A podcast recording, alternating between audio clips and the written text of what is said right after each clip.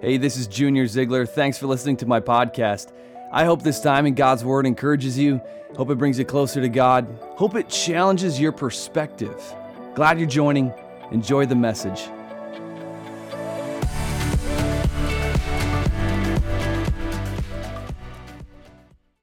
Right now, I don't know if you noticed or knew this when you walked into this room, but you walked into a time machine, believe it or not. We right now are in a time machine capable of traversing time and space.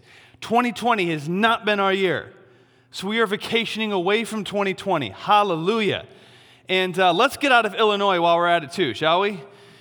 Destination, Middle East, time, 10 BC. We're going to go before Jesus was born.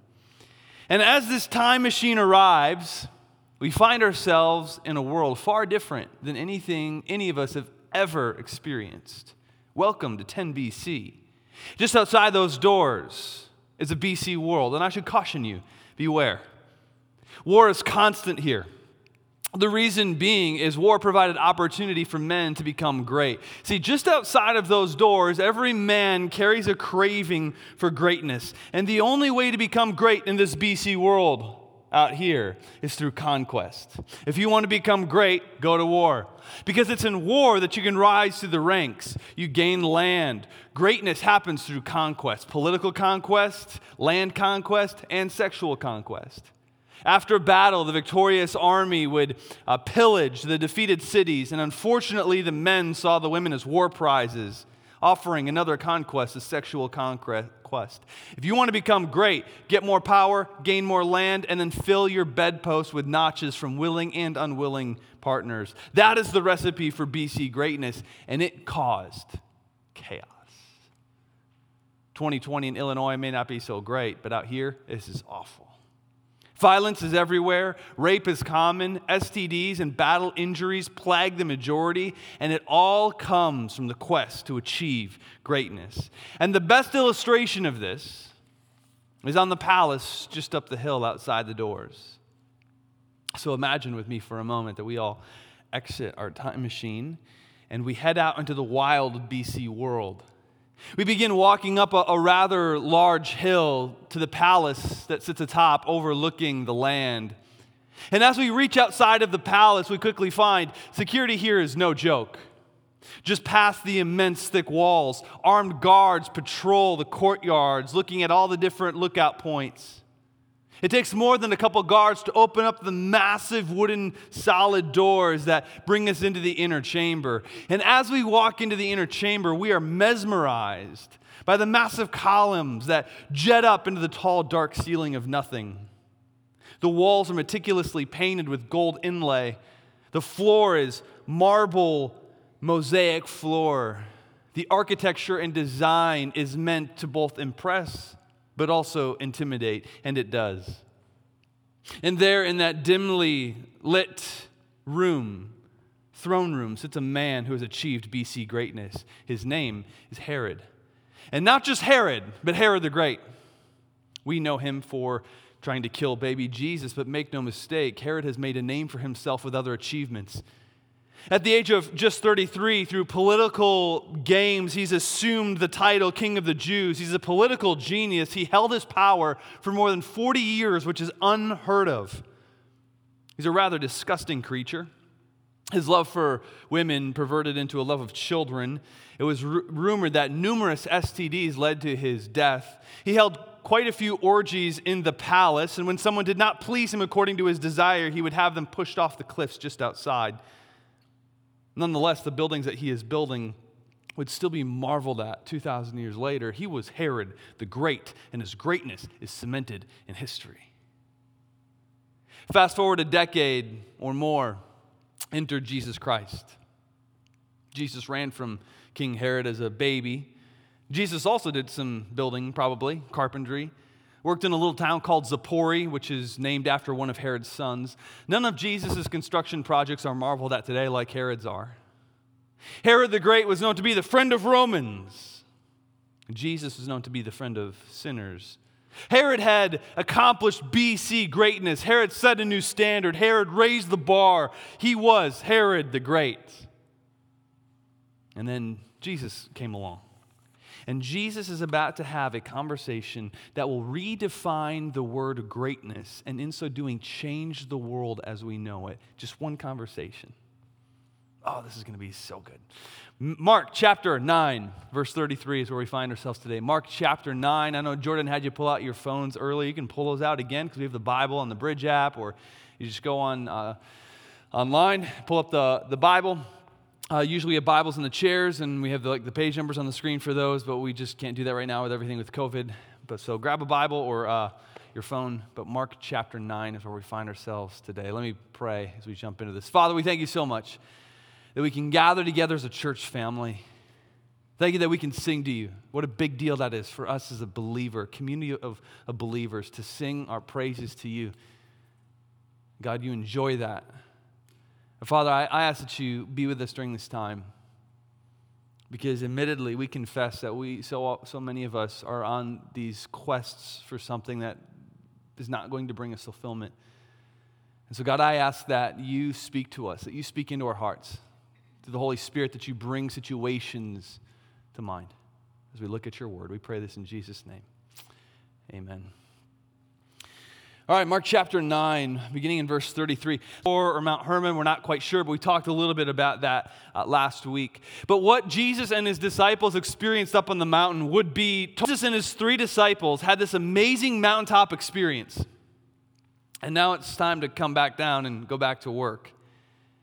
The moment that Jesus reaches base camp, there's a crowd. And from a distance, he can see that the religious critics, his religious critics, and his disciples are arguing.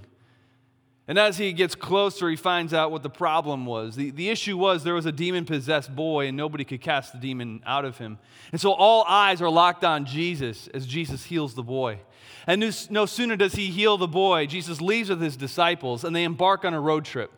A road trip where they would stay away from the crowds and they would bypass the cities can you imagine being on that road trip? An intentional, private conversation that Jesus will have with his disciples as they head back home. Mark brings us into it. Mark chapter 9, verse 30 says this They went from there and passed through Galilee. Now, there we believe is Caesarea Philippi, uh, which would be far up north. And he's making his way back down to Capernaum. It's about a 40 mile trek. With, with walking, uh, according to Google, that's a 12 hour road trip. Maybe, maybe more since they're avoiding different, um, different crowded areas in, in different cities, taking detours and all of that. So they're in Caesarea Philippi, they're heading down to Capernaum. They went there and passed through Galilee, and he did not want anyone to know, for he was teaching his disciples, saying to them, The Son of Man is going to be delivered into the hands of men, and they will kill him. And when he is killed, after three days, he will rise. So there they are on the road trip. As they're, as they're walking, Jesus is, is talking with them. And, uh, and Jesus is reminding his disciples hey, remember last week I told you guys this, but remember this is a big deal. I am going to die. I'm not the type of God you're wanting. You guys want a political God. That's not me. I'm not that. I'm a suffering servant. I am not the God you're wanting. And my bet is Jesus is saying that to some of us. I'm not the God you want. Because I want God to fix my problems. I want my God to answer all my prayers. I want my God to keep me from all difficulty because dang it, I deserve it. I go to church. And Jesus says, Yeah, but that's not me though. It's exactly what Jesus is doing here. He pulls his disciples aside privately, says, Guys, I'm not the God you're hoping for. I didn't come to set up world power. I didn't come to, to free you from Roman oppressors. I've come to die. I've come to sacrifice. I've come to serve. Now, I don't know about you, but I've been thinking this throughout the book already is why aren't the disciples getting this? This is the, at least the second time that Jesus is telling them this, and they don't get it. Why aren't the disciples getting this? Well, because this is the opposite of their understanding of God and everything they knew, know about their Jewish faith. Because all throughout the Old Testament, going back to Genesis chapter 12, God gives a promise to the founding father of the Jewish faith, Abraham. God says, Abraham, if you follow me, out of you I will make a great nation. And Abraham has Isaac, and then Isaac has Jacob. Jacob changes his name to Israel. Israel, 12 sons, 12 tribes of Israel. A great nation is born. So, going all the way back to Genesis chapter 12, God tells Abraham, hey, from this nation, I'm going to bring about a Savior who will bless all nations. And from remove oppression to usher in prosperity. This is what the disciples' grandpas and their grandpas were talking about and waiting for. We're waiting for King David 2.0. And now Jesus takes the disciples aside and says, yeah, okay, it's not like that, though. I'm a savior, but I'm not a political savior. I will bless, but not the way you think. Your liberation will be through my blood. As they walk, this is what Jesus is explaining to them. But they did not understand. They're afraid to ask. I think they partly didn't understand because part of them just didn't want to believe it. After all, if Jesus comes to set up a great kingdom, the disciples will be sitting pretty. They'll probably get their own a palace, they'll get their own land to rule over. They will be great. They'll be like governors or something. This, talking, uh, this talk of like suffering, though, from Jesus, it makes no sense. It's in one ear, out the other. In fact, so in one ear, out the other, that in the back of the minivan, the disciples take the discussion to a whole other direction. Can you imagine this? There they are. They're just hours from home, home stretch. It's been a long day of walking. They had gotten up before the sunrise, taking the long way home, skipping towns and, and, staying rural in order to avoid all the crowds looking for Jesus. And that's getting what he's telling them in the minivan. Their minds just kind of seem elsewhere. And as they get back on the road, he overhears them in the back, debating and arguing. He, he overhears some pieces, but instead, we get home to talk about this. You ever do that with your kids? They came to Capernaum. And when he was in the house, so this house right here, uh, this is probably Peter's house. We, we talked about this house in chapter one quite a bit. When Jesus spent an evening on the front porch healing people late into the night, you remember that? Remember that in chapter one? That, that was this house as they sit inside this house, he asked them, What were you discussing on the way? But they kept silent, for on the way they had argued with one another about who was the greatest. So they pull into the driveway, they unpack their gear, they head inside, they're exhausted, there's laundry to do. They sit down to rest their legs, and Jesus says, Hey, what were y'all arguing about in the back of the minivan? What were you guys talking about? They don't say a word because they know he's doing that Jedi mind trick thing. Like in chapter 2, remember when the paralyzed guy is lowered to the roof? It's probably the same house that they were in, under that same roof. But the, remember that the story, that paralyzed guy by, with his friends lowered him to the roof, and the guy is dangling there, and Jesus says, Your sins are forgiven. And then he looks at the religious crowd on the couch, and he says, Why are you guys thinking those things? And the religious crowd is like, You can do that? He's doing that with the disciples right now. Probably in the same room that he did this before. What were you guys arguing about in the back of the minivan on our way here? Sometimes I wonder how we would respond if Jesus confronted us this way. Think about the next time you're praying. And you're praying, and, and all of a sudden Jesus appears and goes, Hey, what have you been arguing about lately? What have you been arguing about with your spouse?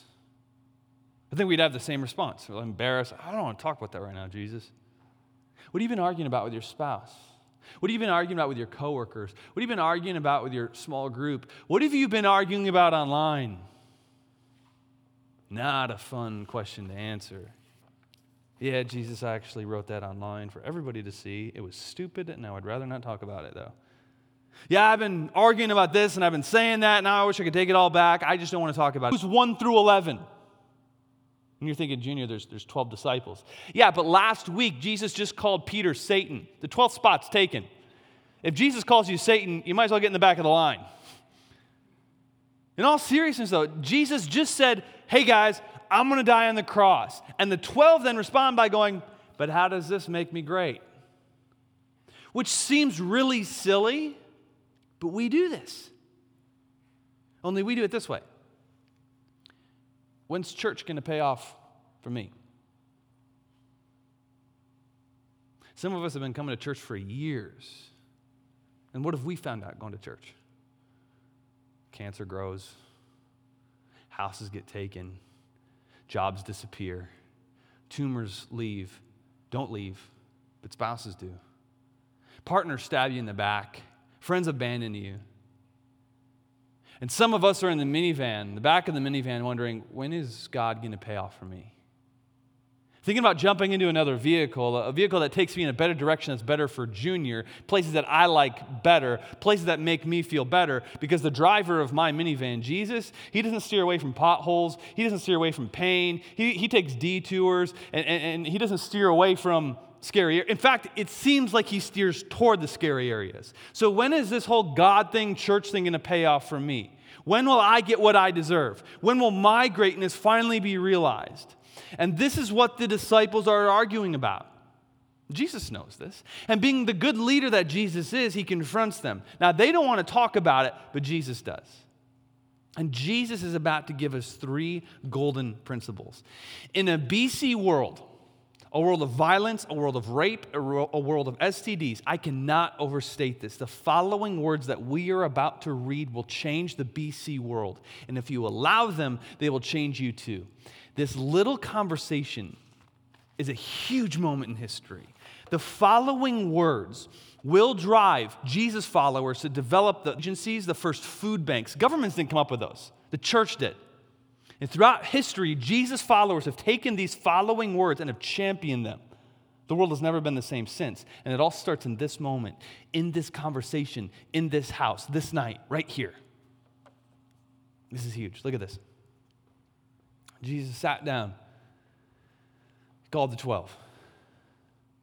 He said to them, If anyone would be first, he must be last of all, servant of all.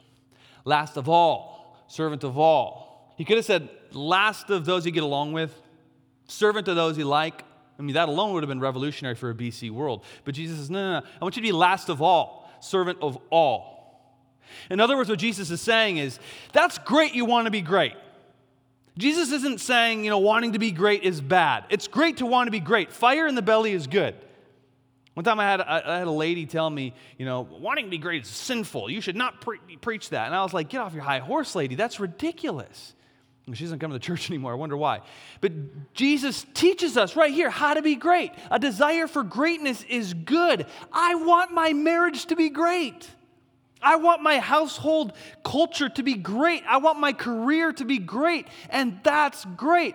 I don't want my girls marrying some loser who has no dreams, no fire, no desire for greatness. Like he can stay in his mama's basement. You and I were created for this desire to be great. And here Jesus says, okay, that's great, but then let me tell you how to be great. Because sin has jacked up your view of greatness and it's messing you up. And it takes Jesus to servant of all. Here's how you become great you become last of all, you become servant of all.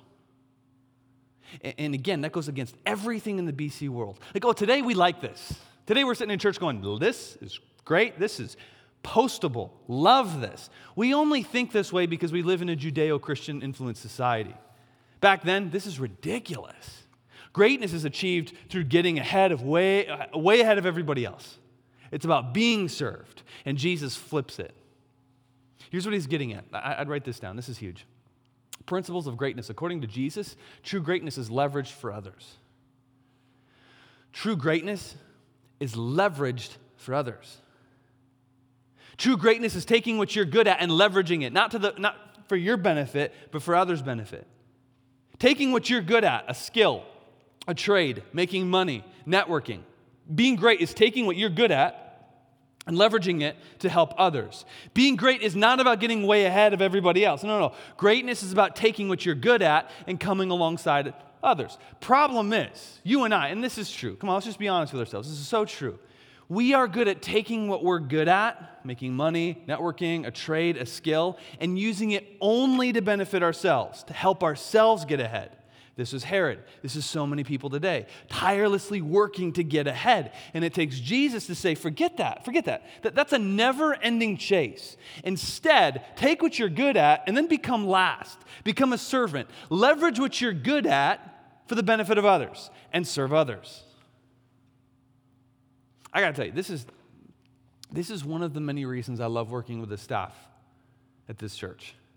Every one of our staff could make more money going into the business world. I mean, we have very talented staff, and I'm not just saying that. Uh, my dad, very strong leader, growing up, I overheard multiple very successful CEOs tell him things like, you know, Scott, if you just jump over into the business world, you could kill it. Why don't you come run this division? Why don't you come run with my staff? He's like, no, I, I want to be a pastor. Just to love and serve and just come alongside people. Or Pastor Brian, you know, Pastor Brian, one of the most talented guys I know. I have no doubt Brian could go and be crazy successful in, in different places, and that would not be wrong, but he'd rather serve people as his career. Or think of uh, Maddie. You guys know Maddie, the, the, the, the blonde uh, Bridge Kids director. Well educated, has very good connections, very gifted, very driven. Before here, she spent a couple of years in Honduras, living in an orphanage, teaching children. Now runs a program for, to love our kids. I mean, all of our staff, I could go on and on about Jordan, uh, Nanette, just very gifted, but they want to serve people. Think of non staff. Uh, Greg McDonald, an attorney, a well respected professional. Each, each weekend, often you find him teaching our kids, getting down on their level, leveraging his gifts to benefit children. I mean, he's an attorney throwing dignity to the wind and being goofy with the kids. That's greatness. Or think of uh, John Joyce, a pediatrician, a dang good one. He's my kid's doctor. You think he'd be worn out working with kids all week, but each weekend you'll find him in the nursery using his gifts to benefit us. That's greatness. Oh, it wasn't always like that. BC World, that was unheard of. That's ridiculous. Greatness was a, an STD riddled pervert who owned vast lands and built great buildings until Jesus came along and redefined it. Hey, you guys want to be great? that's great. But take what you're good at and come alongside someone else. Assume last place if you have to. True greatness is leveraged for others. Something that we say at the bridge all the time is significance is achieved through serving.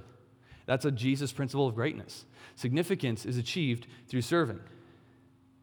We all want to be significant. Don't let anybody tell you it's bad to be significant. No, it's not. It's good to be, want to be significant. I, I want to make an impact in this world. I want to leave a mark in this life. As believers, that's what we're called to do. And Jesus says, that's great. That's done through serving, though. In the BC world, the way you left your mark on history was you built buildings. That's how you cemented your name into history, your construction projects. Herod left his mark by building buildings. And while they are incredible, to be honest with you, none of us really care that much, do we? Jesus, on the other hand, left a mark through his service. And here we are, 2,000 years later, gathered together right now because Jesus is significant to all of us. You want to leave your mark, you want to make an impact, that's great. Serve. Think, about it this way. Humor me for a second. You ever, uh, you ever wonder, you ever talk about, like, if you had one day to live, what you would do? Like, if you knew that you were dying, what you would do? You know, skydiving, Rocky Mountain climbing, 2.7 seconds. Tomorrow night, you knew that you were going to die. What would you do between now and then? Jesus knew he had hours to live. What did he do? He changed into servant's clothes and he washed feet, and then he served us by, ta- by taking a cross. And through that, Jesus became far more significant than Herod could have ever dreamed of achieving. Real significance comes through serving. So there they are, sitting in Peter's family's house. They're resting after a long road trip up north. They're kicking back, maybe dipping some bread in some olive oil. The lamps are lit. They're just relaxing. Jesus looks at his disciples. Their eyes are locked on their teacher. They're still very quiet because they knew they know that Jesus knew what they were arguing about. And sitting down, Jesus realizes this, this lesson needs to be hammered home my crew needs to get this. And so looking around, he thinks this, this needs something more. This needs an object lesson. He took a child and he placed among them. And taking the child in his arms, he said to them, Whoever welcomes one of these little children in my name welcomes me. And whoever welcomes me does not welcome me, but the one who sent me. Now, today, I mean, we're picturing the scene, right? We're picturing the scene and we love this. We're thinking, oh, it's probably like a little toddler. This is so cute. Like Jesus has him up on the lap. It's a precious moment. But you got to understand, we only think this way because Jesus changed the world. During this time, Greco Roman world, children can be seen but not be heard. Children weren't cute. Children were liabilities. Children were weakness. This is why many of the greats, if you look at the biographies, the biographies of, of many of the greats throughout history, their childhood, there's not much to their childhood. The writers never, the historians never wrote about their childhood because that's when they were weak. We don't want to talk about when the greats were children because that's when they were weak. It's kind of funny though. You know uh, Hercules, Greek mythology, Hercules.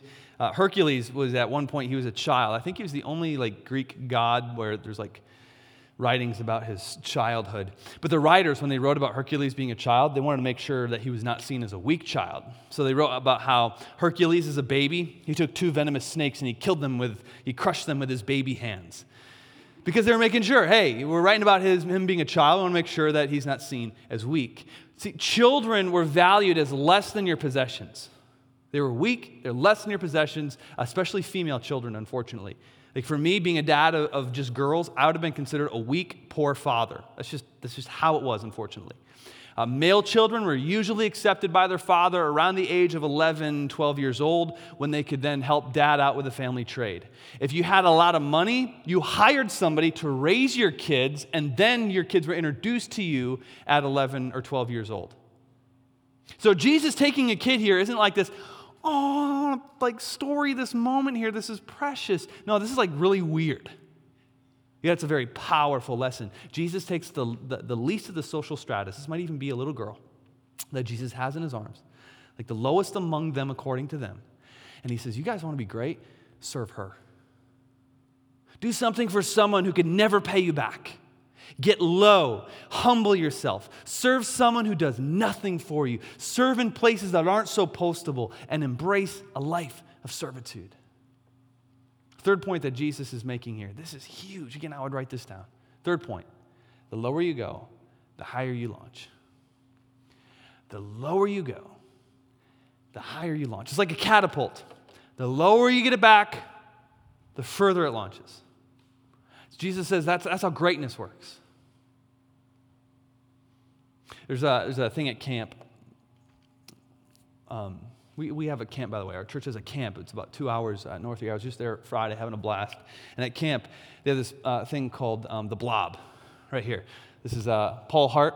He's uh, blobbing uh, Chase. So that's uh, Pastor Brian's son. So the blob, it's basically like this big bag that floats in the water, and you can jump off the high dive, and then you launch somebody up into the air and uh, then you know then you would crawl to the end and somebody else would jump on it and launch you into the i mean it's a blast. It is, it is it's so much fun. There's a trick to the blob though. I got to let you in on this trick so that when you go up to camp which i hope you do sometime soon um, you can you can get more air on the blob. This is how you do it. When someone jumps off the high dive and you want to get launched really high just before they land on the blob you press yourself into into the blob as far down as possible uh, because the further you can press in, the more power it has to, to launch you up. That's exactly Jesus' point. This is how greatness works. You've got to lower yourself, press yourself down. The further you go, the higher you launch. This is Jesus' personal experience. Look at what uh, Paul wrote in Philippians. He wrote, He, meaning Jesus, made himself nothing by taking the very nature of a servant being made in human likeness and being found in appearance as a man, he humbled himself by becoming obedient to death, even death on the cross. So he's saying Jesus went low, kept on going lower and lower and lower. Very next verse, therefore God exalted him to the highest place and gave him the name that is above every name. So Jesus kept pressing himself down and down and down, and then God launched him to the highest place, gave him a name that is above every name. The lower you go, the higher you launch. Peter, who's sitting in that very room, in that very moment, would later pen these words Humble yourselves. Growing up, I always thought like humble, that's like a state of mind, right? I just got to think of myself as being lowly. No, this is actually a verb right here. Humble yourself. Do things that are seemingly below you. Keep doing things that are seemingly below you. Humble yourself so that He, God, may exalt you at the proper time. The lower you go, the higher you launch. This life is all about pressing down, pressing down, getting low, getting low. And then when God deems it at the right time, the distance we went low in this life will determine the height of where we launch into the next. And that should really stick with us constantly. Our pursuit of greatness matters. it impacts our eternity. May God find us where Jesus was, serving, getting low, least of these, leveraging our gifts for the benefit of others. And may we have the faith that the payoff of that is sweet. I mean, really incredible stuff here, isn't it? This conversation, these words, literally changed the world. Because throughout history, followers of Jesus really ran with this text right here. It's beautiful. You look at the history of the church, and a lot of times it's the underground church. But in the middle of multiple epidemics, just after Jesus, in the middle of multiple epidemics, it was Christians who risked their lives for the sick. When everybody else was leaving the towns and getting away from the sick people, the people who stayed, and, and secular writers write about this, it was the Christians who stayed to care for the sick. Servants who went to the least of these, and it cost many of our brothers and sisters their lives. It was followers of Jesus who banded together to build buildings and, and house kids without homes. Later on, they created hospitals for the sick who were left to die. It was the Jesus followers who were a, a generous bunch who eagerly volunteered because the lower they pressed, the higher they knew they'd launch. And they literally changed the world. The, the BC world out there needed changing. And so Jesus launched the church, and the church is up for the task. And today, you and I, we find ourselves in a world that seems to be reverting back to BC, doesn't it? It seems like everywhere you turn, their nerves are at fever pitch, violence is out of control, social media has created a society of narcissists. There's daily power moves, there's social dysfunction, there, there's unrest. We find ourselves, the church, we find ourselves in a very critical moment. And as we near November, chances are it's just going to get more out of hand and worse. And it's times like these that the world needs the church more than ever before. The church, a band of lowly servants who don't shy away from the world, but engage it in order to serve it. Put our money where our mouth is and leverage our gifts for the benefit of others, assuming last place if we have to. And this is why, as a church, we feel like God is calling us to up our efforts to serve souls. I got to say, our church's response during COVID has just been incredible. Uh, we had wondered, just with our food pantry, we have a food pantry, and uh, when COVID hit and grocery stores were running out of food, I had a meeting with our food pantry leaders, and we were like, should we like sit on this food for a little while and see where this goes? What should we do? And we are like, this is God's ministry. People need food, so let's just like give it all away, and let's trust that God will, God will provide. And so we actually put out an email to you saying, hey, can you help us restock our food pantry? That week we had lines of cars out of the parking lot and down the street of you guys just dropping off groceries, in the braving the grocery stores, picking up extra and dropping them off for our food pantry. While the grocery stores had bare shelves, our food pantry never had it. We've seen generous gift after generous gift given to our COVID relief fund. I mean, I'm blown away by the generosity. I, I, would love to tell you stories, but I'm not have a roof over their head right now because of your generosity, of you going, hey, I'm just going to give over and above to help out my brothers and sisters. And we believe that God wants to do so much more. Believe me, we knew opening our doors for physical services wasn't necessarily a decision that everyone agreed with it wasn't a popular decision. There were some people that kind of got upset that we were going to gather together physically. But we believe people need the church.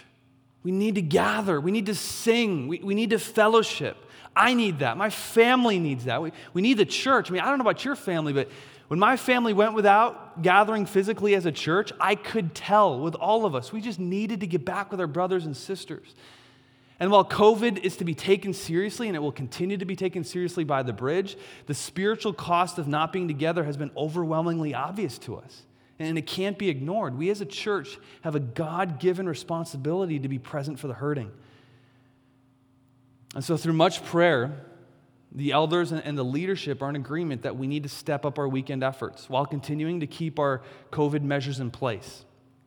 So, at this point, we're we're running max capacity in our socially distanced auditoriums. We, we can't turn people away, we just can't. So, next week, next weekend, we're adding a third Sunday morning service in order to make room so that we can continue to add more people and remain socially distant. So, we're going to have our services 8:30, 10 o'clock, and 11:30. Not quite sure how we're going to pull this off. So here's where you come in. Right now, we're running bare bones with our volunteers. Mike back there has his two sons. That's our production crew. Mike and his two sons back there running, running production. I mean, it's just awesome that they're doing that. But we're running bare bones right now. We need more help. And I'm shamelessly inviting you to lock arms. And, and as we look to do what those who have gone before us have done, be the church in the face of an epidemic. And so, in order to up our weekend services, we need greeters. We need parking team members. We need ushers. We need uh, production volunteers. We need videographers. We, we, we, just, we need servants. We need people who want to clean between the services. And there's no better place to find them than in the church.